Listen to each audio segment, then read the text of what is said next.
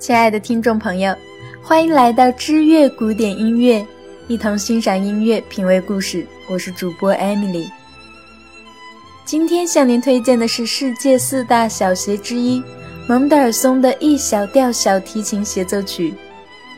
蒙德尔松在19世纪绝对是作曲家中最幸福的一个。他有一个富有的银行家爸爸，一个温柔的妻子，一群可爱的孩子。安逸的生活使他不用像莫扎特、贝多芬、舒曼那样穷困潦倒，为了糊口而创作，所以他才能写出《E 小调小提琴协奏曲》这样让人感到温馨、百听不厌的乐曲。现在各种流行协奏曲中，《E 小调小提琴协奏曲》绝对是经典中的经典，曲调流露的幸福让人沉醉，让人爱怜。蒙德尔松在创作此曲时，把自己所有的浪漫和忧郁全写了进去，发自内心的幸福随着旋律传播到世界每一个角落。就是这样一首优美的作品，差一点就无法与我们见面。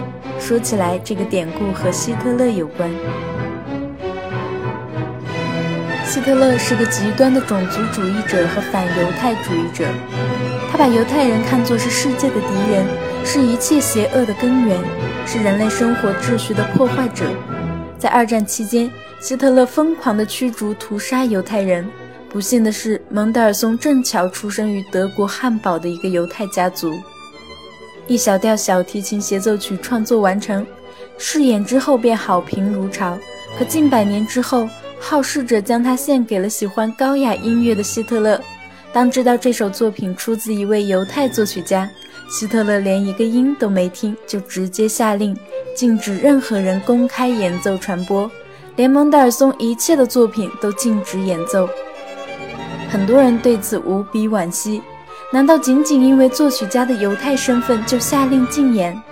人们开始对希特勒的独特统治连连摇头。因为这首作品太过动人，一些钢琴家和音乐爱好者无法抗拒它。便隐去作曲家的名字，只说是一首不知来历的曲子，纳粹当局也只能默认。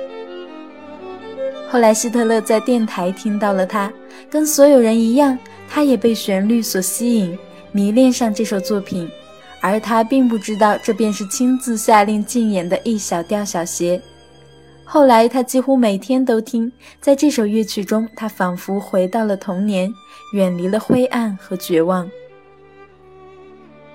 天大的讽刺！希特勒自己都没想到，奉行种族主义的他竟然会如此迷恋犹太人的音乐。音乐的世界里，一切都是平等自由的，并没有种族优劣。一小调小协也一样，它没有国界，没有种族，他说的不过是人类对美好事物最单纯的追求和渴望。感谢您对本期节目的支持。如果您有任何建议和心里话想对我说，请在新浪微博或微信公众号中搜索“知乐古典音乐”，在那里给我们留言。感谢你听到我，下期再会。